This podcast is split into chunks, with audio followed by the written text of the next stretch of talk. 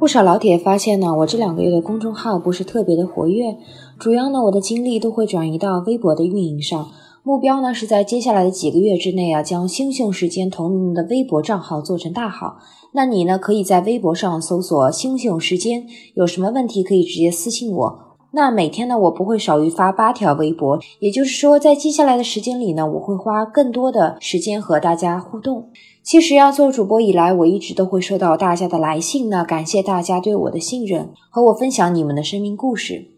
不过呢，这些生命故事多半是大家遇到了困难和不顺心，又或者呢是遇到了创伤和伤害。曾经呢，有一位听众啊私信我问说：“星星，你经常看那么多的负面信息，你一定很累吧？”说实话，接受这么大的信息量，我不累是假的。关键是呢，这些信息量的背后蕴含着巨大的生命能量，我还能从中体会到一种叫黑色生命力的东西。什么是黑色生命力呢？亲爱的老铁，星星，我虽然和你素未谋面，但是我知道你很辛苦，用尽了力气在活着，在努力学会快乐。生命的历练对于所有的人来说是一样的。事实上，你去读一下很多所谓的成功人士的创业史，就会知道，如果你想要拥有更多的财富，掌握更多的资源，那你就必须承受更多的生命体验。其中最重要的部分就是承受痛苦。那如何把这种痛苦转化成为生产力呢？这是我今天想要和你探讨的命题。那分享的内容呢，是来自知名的心理公众号 KY。今年以来呢，开始大量刷综艺节目，一不小心被节目《歌手》里的张韶涵给击中了。她演绎的阿刁是今年以来听过的最感人的流行歌。大家都知道她的故事。小的时候呢，因为她爸爸身体不好，常年无法工作，所以呢，小小的张韶涵就边上学边打工。后来呢，她就成为了当红的偶像剧的女主角，她的歌也广为传唱。后来呢，她与母亲反目成仇。在他治疗心脏病的期间，母亲拿走了他所有的积蓄，并且公开指证他吸毒酗酒，他的事业也一落千丈。直到他在歌手当中用阿刁一鸣惊人，人们看到这些年的时间和苦难在他身上的结晶，就是一种非常纯粹和本真的力量。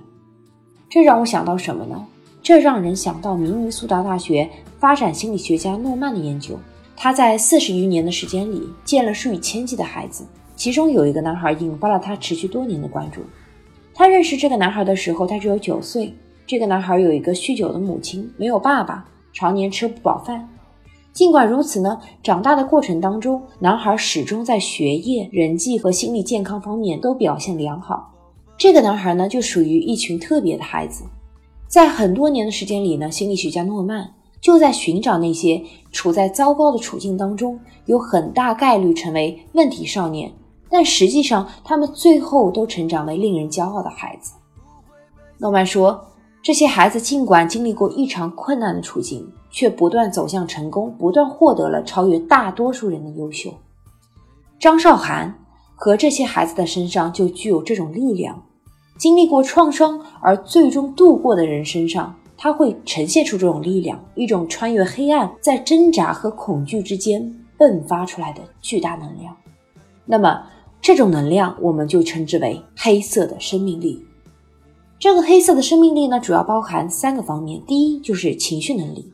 那这个情绪能力主要包括两个层面，一个层面是情绪的广度，也就是说，这些经历过创伤的人，除了日常的喜怒哀乐之外，他们体验过极端的负面情绪，因此呢，他们拥有比一般人更为复杂、更广泛的情绪体验。他们能够体会和感受到的情绪是多样的，范围非常宽广。另外一个方面呢，就是情绪的深度，就是相应的情绪的理解能力和处理能力。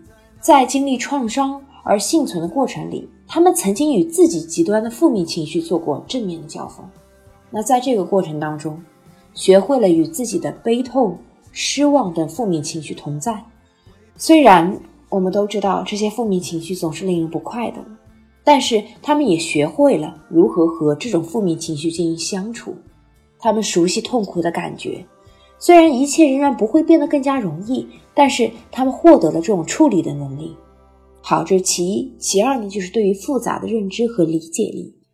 经历过创伤的人有一种对复杂现实的认知和理解能力，他们曾经经历过极端的状况，对真实世界的复杂有着高于一般人的认知。比如说，本该是世界上最疼爱我的人，却做出了伤害我的事儿；本该是相互坦诚的人，却互相欺瞒，等等。因此呢，他们对这个世界的复杂比较少的会感到很意外。他们在穿透创伤的过程当中承受了这种不一致，他们也曾经感到绝望或愤怒，但最终呢，他们的生命消化了这种不一致和他所承载的情绪。形成了他对复杂的识别和理解，同时呢，他们更容易从不同的角度来看待这种真实的世界。他们比一般人更清楚地了解，其实这个世界上没有所谓的黑白分明，也没有所谓的绝对好坏。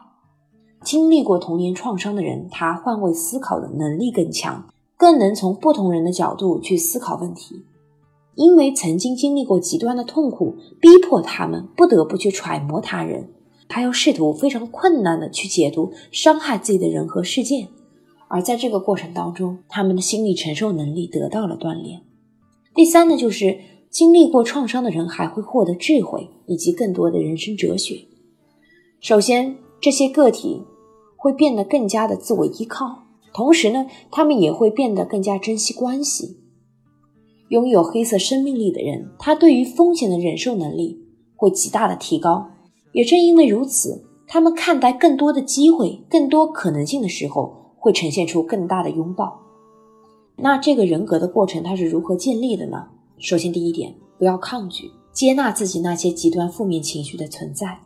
第二，就是你得有个积极的认知评估，就是当负面的情绪被允许存在之后，他们就展开了一种叫做认知评估的过程，系统的去分析这件事情对于自身的影响是什么。他们不会自欺欺人，努力的去用更积极的方式叙述创伤，比如说着重的去讲述我到底经历了什么，我自己获得了什么，但不会去否认这件事情本身的悲剧性。第三，就是有意义的反思，比起自责，他们会在反思的过程当中去看到自己曾为解决困难做出哪些尝试，哪些是奏效的，这可以帮助他们为今后的人生挑战做好准备。在这里要着重的提示大家，越来越多的研究发现，糟糕的经历本身并不决定一个人的未来。一位心理学家曾经对六百九十八个孩子进行了长达三十二年的跟踪研究，在这个过程当中，他发现那些经历过创伤和痛苦的孩子，有一部分人就成长为了有能力、有自信、充满关爱的人，并且在学业和更加广泛的社会意义上取得了成功。在对这群孩子的人格特质进一步的分析当中，发现这些孩子并没有什么非常特殊的天赋。更重要的是，这些孩子远比一般人更加相信我自己的未来是由我自己掌握的。首先，他们深知自己的不幸，承认自己的不幸，随后持续的以这些不幸进行抗争，并认真的活下去。最终是在这个过程当中获得了平静和力量。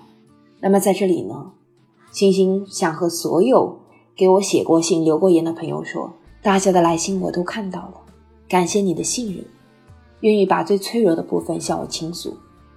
生命里是否遭遇过创伤，我们无从选择。曾经经历过的创伤会形成一道伤疤，这可能也是真的。但是那个伤疤，同时也是一枚勋章，它提醒着你你曾经做过的抗争以及取得的胜利。活着本身对于所有人来说都不容易，它就像你得去跨越一座山峰，到了以后你要再去跨越另外一座。不过某一天，当你停下来看看自己的时候，你会发现，在这个攀登的过程当中，已经在你身上留下了好的结果。那这个时候，你就拥有了黑色的生命力。好的，各位老铁，今天是周一哦，星星在北京的朝阳区，祝你开工大吉，一周顺利。那我们下期见。